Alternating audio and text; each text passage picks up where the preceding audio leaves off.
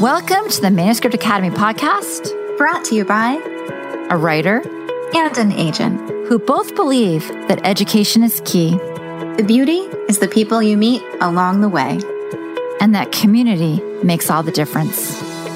Here at the Manuscript Academy, you can learn the skills, make the connections, and have access to experts, all from home. I'm Julie Kingsley. And I'm Jessica Sinsheimer. Put down your pens, pause your word counts, and enjoy.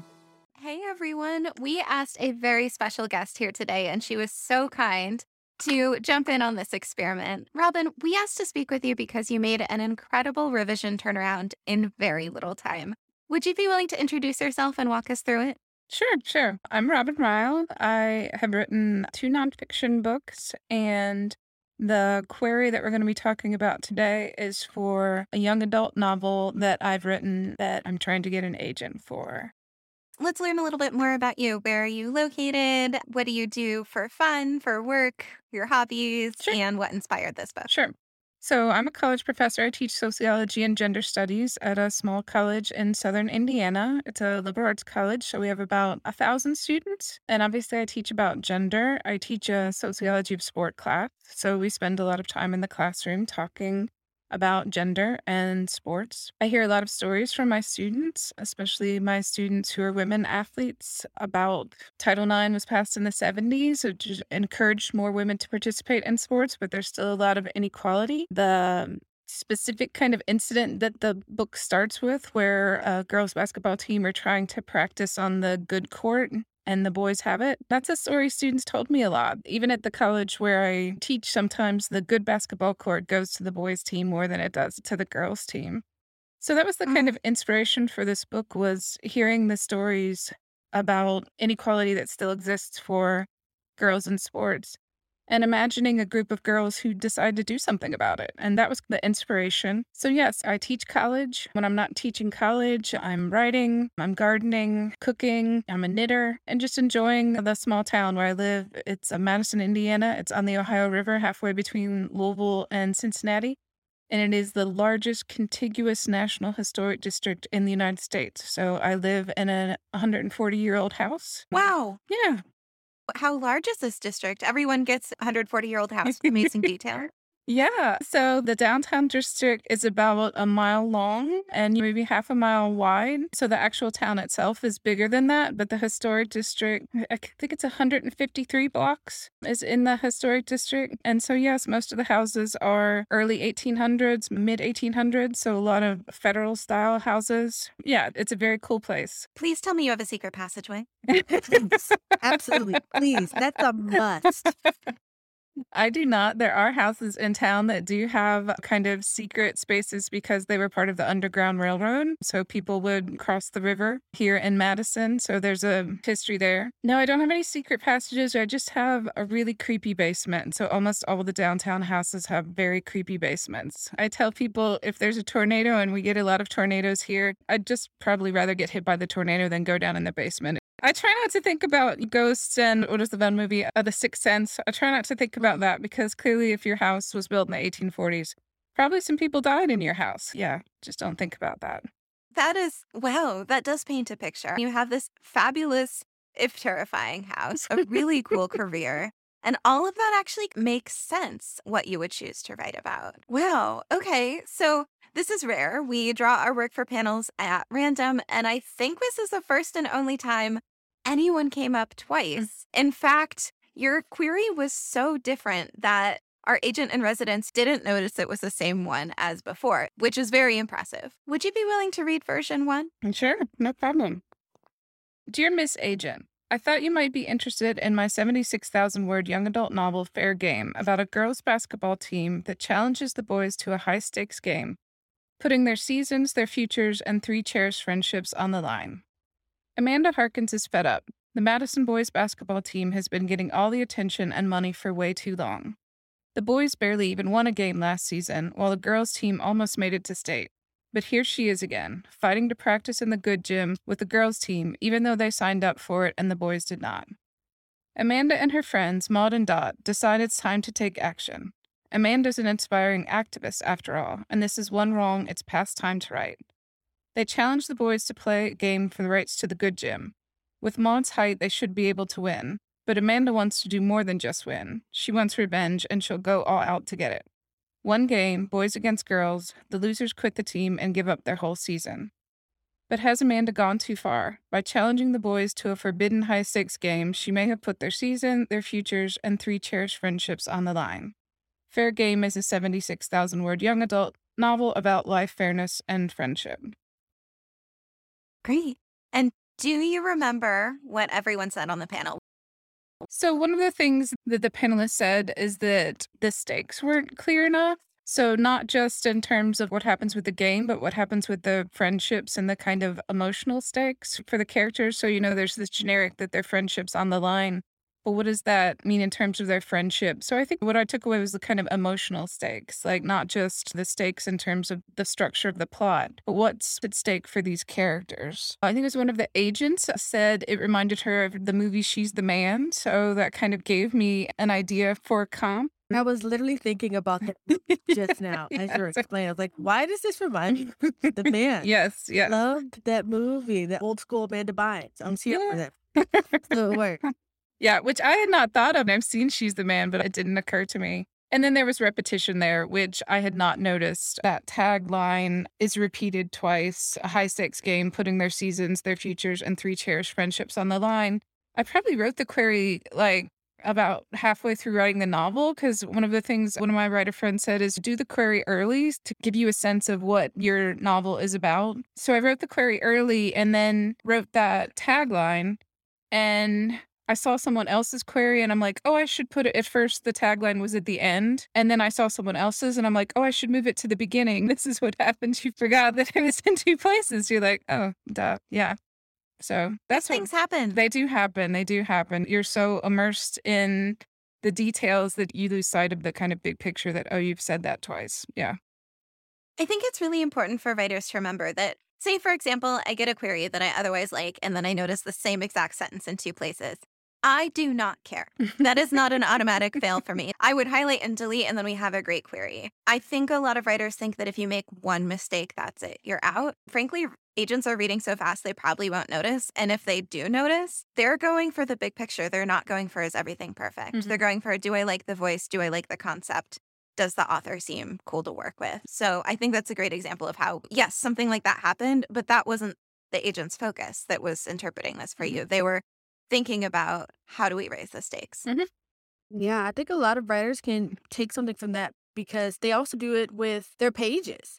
A lot of writers pause so long and do 8 million drafts because they think it has to be perfect by the time it gets to an agent. And I literally just had this conversation today with a writer, and I had to remind him that you're probably going to have to do edits with an agent before you go on submission. If the book does get sold, you're going to have to do edits then too. So don't get so bogged down in the editing details. It's okay. Agents, editors, people in publishing are all people. They understand that these little things happen. And honestly, if you get with somebody and they don't really understand that concept, then maybe they're not the agent for you. Yeah. Yeah. No, I think you're right. I have to realize this over and over again, but I think there's a perfect version of my novel. And I'm like, no, there's just a version of the novel that's good enough to first get an agent. And then the next step, obviously, to get a publisher. And then a lot of writers feel like even then the version that gets published isn't perfect. Yeah. It's hard to let go of perfect, though. Let's say that you got an agent and you had two different offers from two different editors.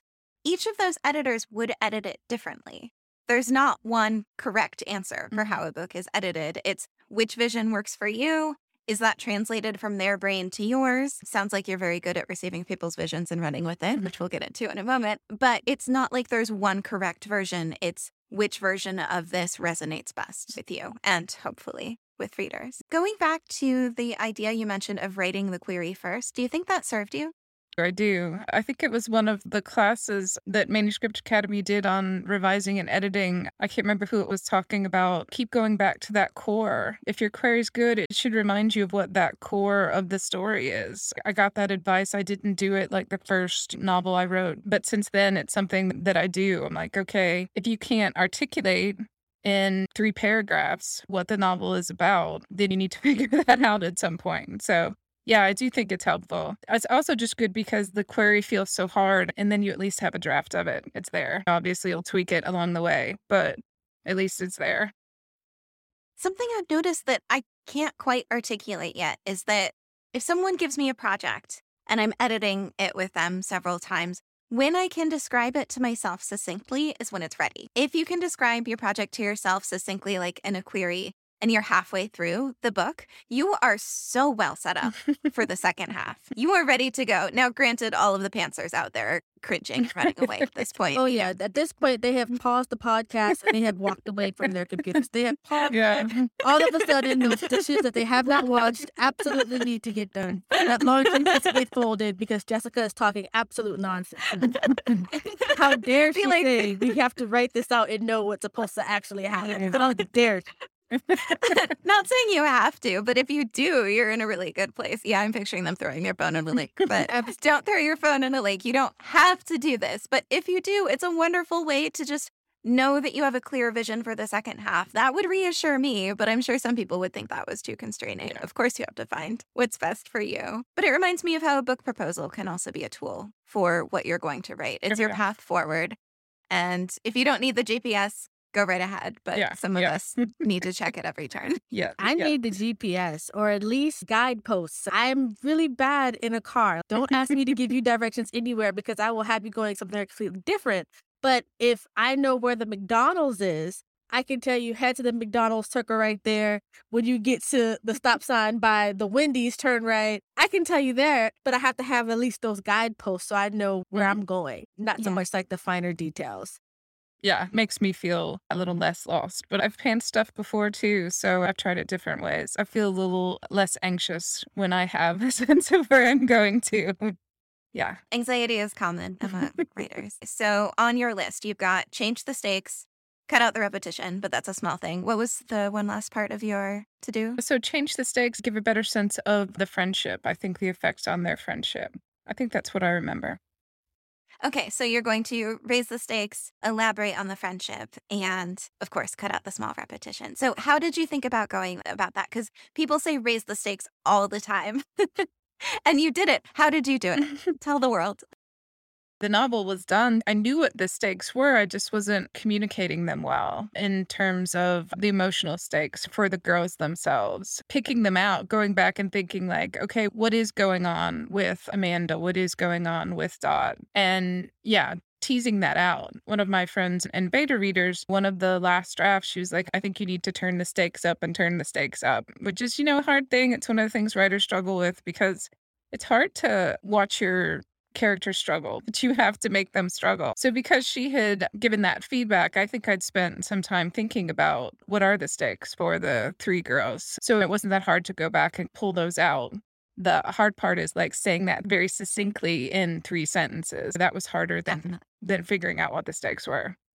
Yeah, definitely. And showing that the stakes are there in a way that is engaging and interesting and we care, but it doesn't necessarily come with a like, don't. That's a tough balance. Yes. Did you have to find yourself spending more individual time with the characters themselves in order to try to tease some of that information out? Or was this more of a contemplative thing that you had to assess yourself? I think at the point that I got the critique, I was probably in the middle of an edit. So I was in it. Teasing those out wasn't very hard. I write in Scrivener, and so that lets you have all of the research, all these notes. So there's literally like files that are like list of stakes for the characters. And that friend of mine was like, I think you need more stakes. At that point, I made a list. Like, what are the stakes for each character? And then what can I add? So it was there for me. I just had to go back and, okay, what is happening for each of them? Nice. You wouldn't happen to have any tools for writers out there who've heard the same note of your stakes don't seem high enough? That's a hard question. I've taken various classes on novel structure. And one of the things that's been helpful to me is to think about your character's identity and an essence. And so the identity is who they think they are, and the essence is who they really are. And the point of the novel is to watch them go from identity to essence. And stakes should be things that are driving them in that direction. So it shouldn't just be random things happening to them, but it should be things that are pushing them increasingly to make that realization about who they are, which, like all things with writing, sounds so much easier when you say it out loud than it does when you actually do it. But that's one of the things I think about when I'm thinking about how can I raise the stakes for them? How am I pushing them toward situations that will make them see who they are instead of who they think they are? I love that. Was there anything you were unsure about in doing this revision? One of the other things, Fiona Kensal, he looked at the first pages and she's like, your names are too old-fashioned. Because there was a Maud and a Bob. And she's like, you're American. Go look at the Social Security. You can see what the most popular names for that year were. So Maud changed to Maddie. But one of the things that was hard is that part of what's at stake for her is this secret that Dot and Amanda don't know. So I was trying to figure out how much do I give away and how much do I not? Is it okay to just call it a secret? Or do I tell what the secret is? So that was hard, figuring out exactly what to reveal and what not to. That makes sense. It's always hard to know how to give enough information that we're invested, but leave something missing so that there's tension. Yeah. And then with Amanda, this is always the thing in the query. Part of what she's trying to figure out is the difference between justice and revenge, like the difference between just hurting someone versus actually making social change and making things better. And the hard part about a query is always how much do you tell about that? Do you need the name of the boy? Do you need to know what age their friendship collapsed? Do you need to know if she still likes him? Yeah, again, like what's enough to make it intelligible, but not so much that it's just overwhelming and makes the query too long. Especially with how quickly you have to grab an age's attention before they're off to the next query. So you're juggling that and you're trying to do it in a very quick way so that they don't lose interest in what you have to say. Right.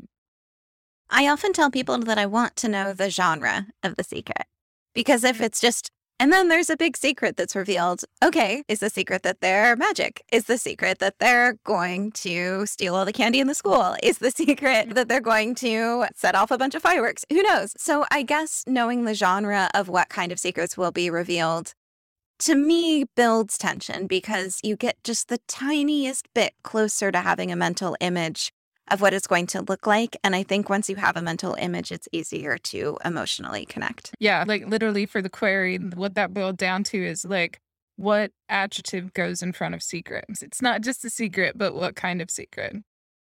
I love that. I bet just that one word can make a huge difference for the whole overall effect. Are you ready to read version 2?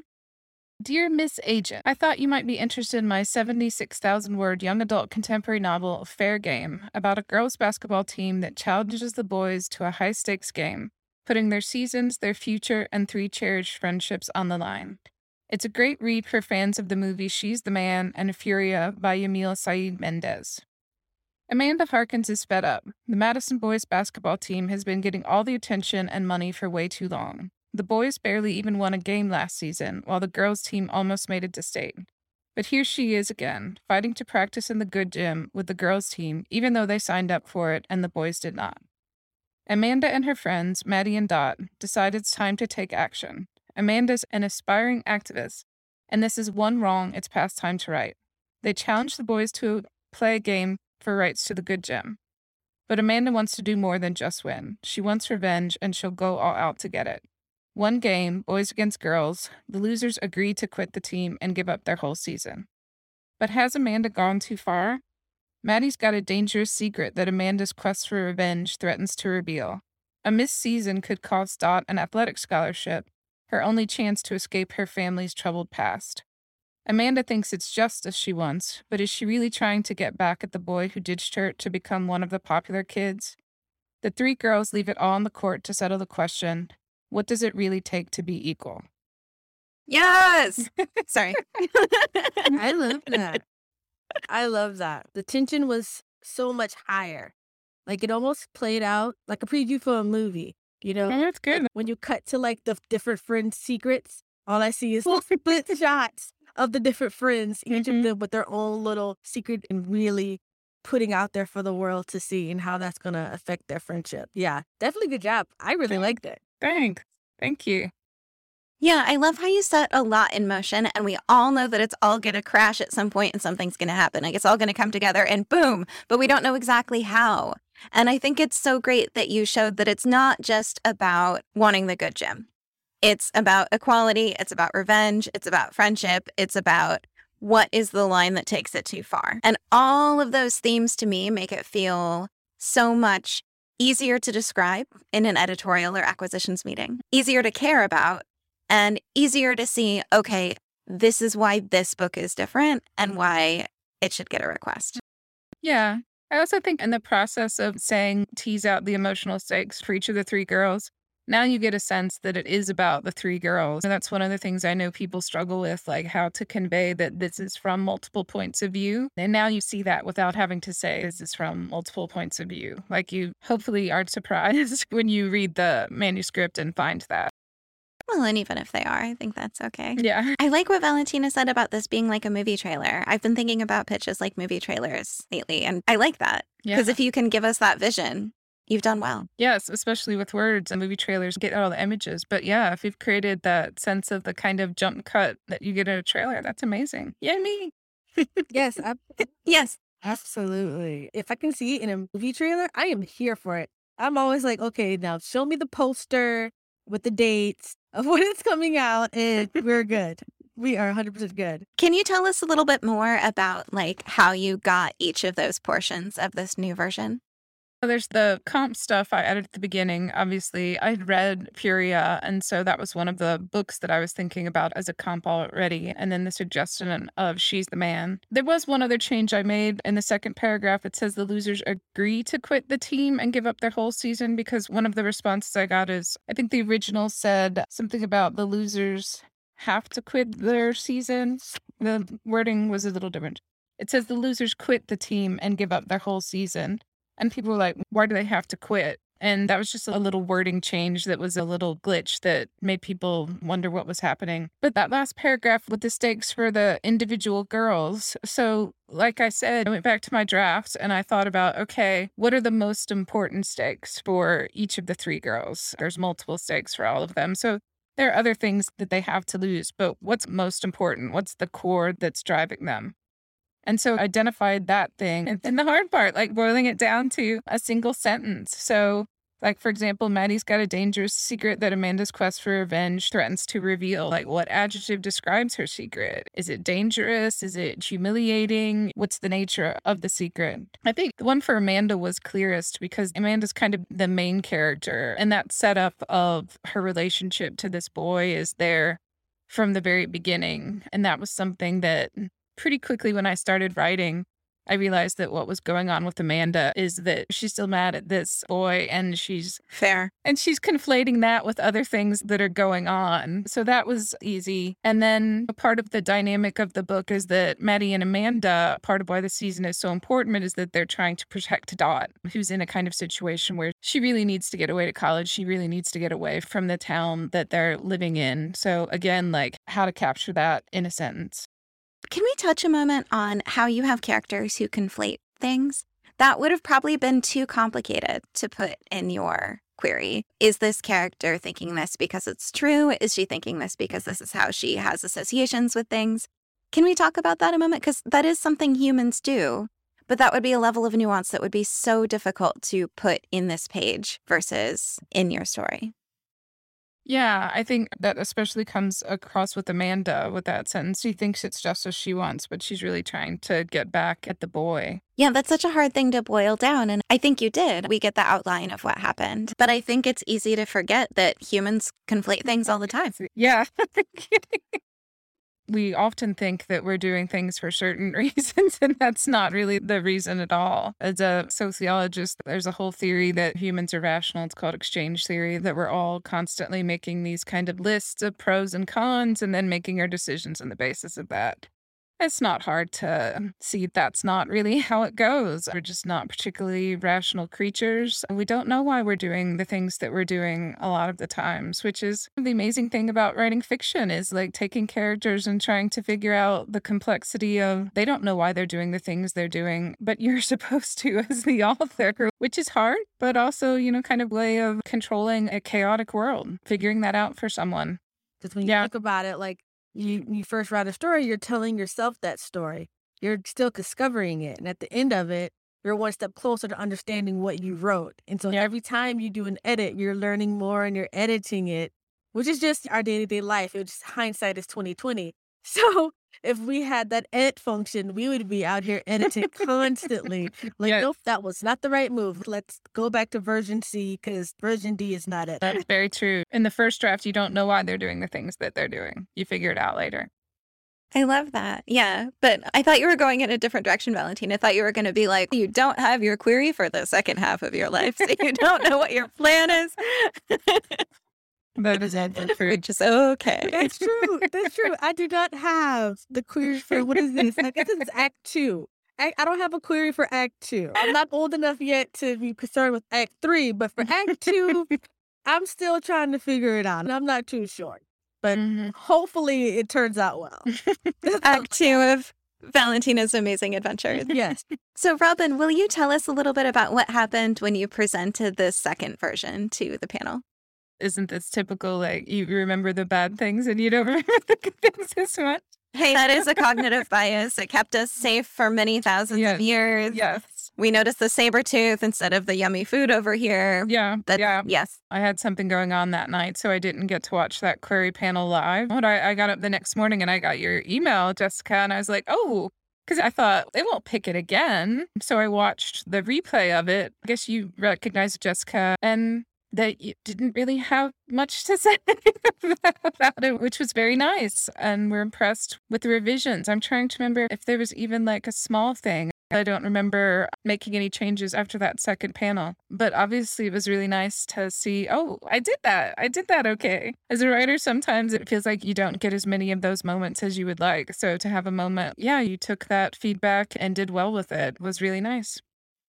You did. And I bet we're going to be able to dig up like a lot of people saying lots of nice things that you completely forgot because you were focused on the bad stuff.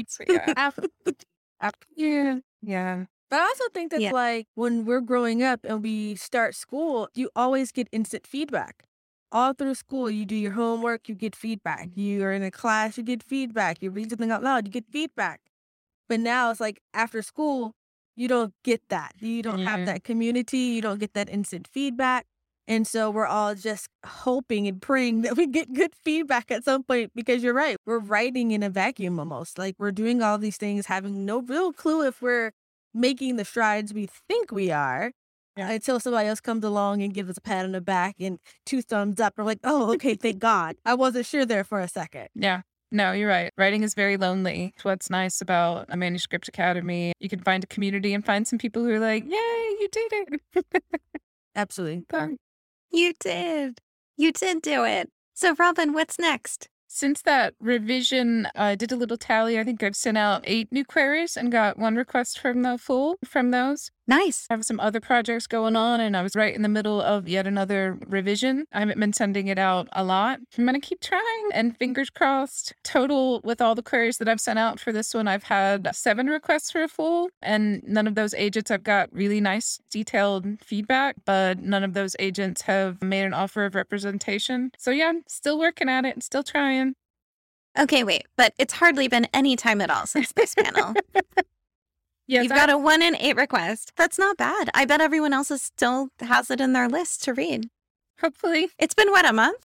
I had been querying it before that panel for a while. I've been in the query trenches before for other novels and for my nonfiction book. I feel like I at least have a better idea of what I'm doing. And I will say that that 3-day intensive was just amazing. I learned more then about the behind the scenes, how to figure out and how to interpret what all the rejections mean. So, you know, that session you gave, Jessica, was just, I was like, why didn't I know this before? Because I went back and I looked at previous projects that I'd sent out, and I was like, oh, that was actually close. That rejection that all I could hear was how horrible was actually encouraging. So yeah, that was really helpful. If you're getting that many requests for full, then you're doing something right. And especially what you said about sometimes when they're contradicting themselves, it means you're close. So the feedback doesn't always say the same thing. So I'm like, okay, I'll keep trying. Now you have to look for the patterns. I'm glad that was helpful for you, because all of the data I'm getting from speaking with you, seeing how you revise, seeing how you work on things, even the fact that you have a really cool career and you're fun to talk with, all of that seems very hopeful to me. Thank you. So I'm glad the data agrees. Thanks. You mentioned another book.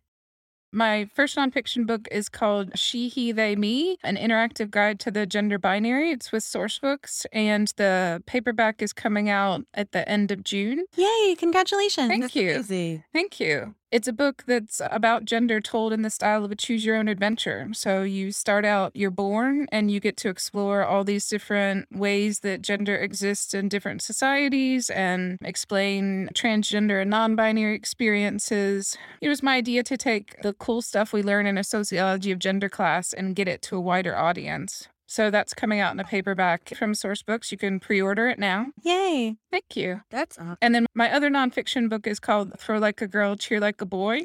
And that's with Rowman and Littlefield. And it's just all cool, interesting stuff about sports and gender and sports and sexual identity and sports and transgender and non-binary people, sports and race, sports and globalization and colonialism. That's a young adult, so it's very accessible to kids, but also a really quick read if you're an adult who's interested in learning more about sports and different types of identities. Oh, that's amazing. I'm so impressed. Okay, so where can they find you, find your books, and follow along live on this adventure as you get an agent on your social media?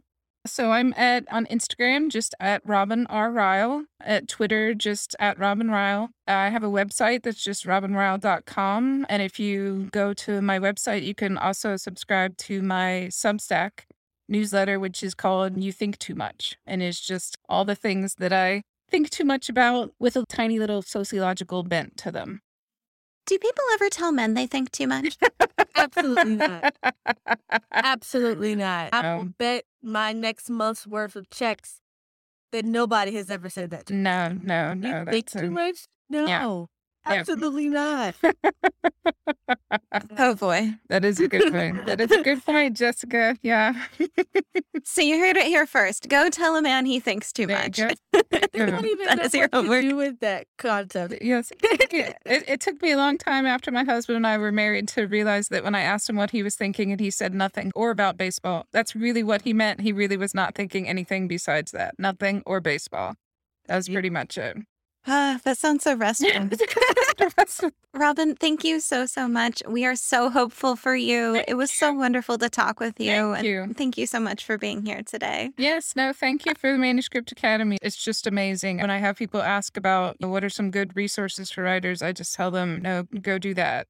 It's not that expensive, and it's well worth it for the just generosity of giving that inside perspective behind what happens for agents and editors. It's really amazing. Thank you. And it's full of cool writers like you. Lots and lots of cool writers.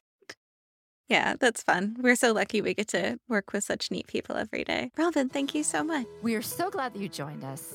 And as always, we appreciate your feedback. Just head on over to the iTunes store and let us know what you think.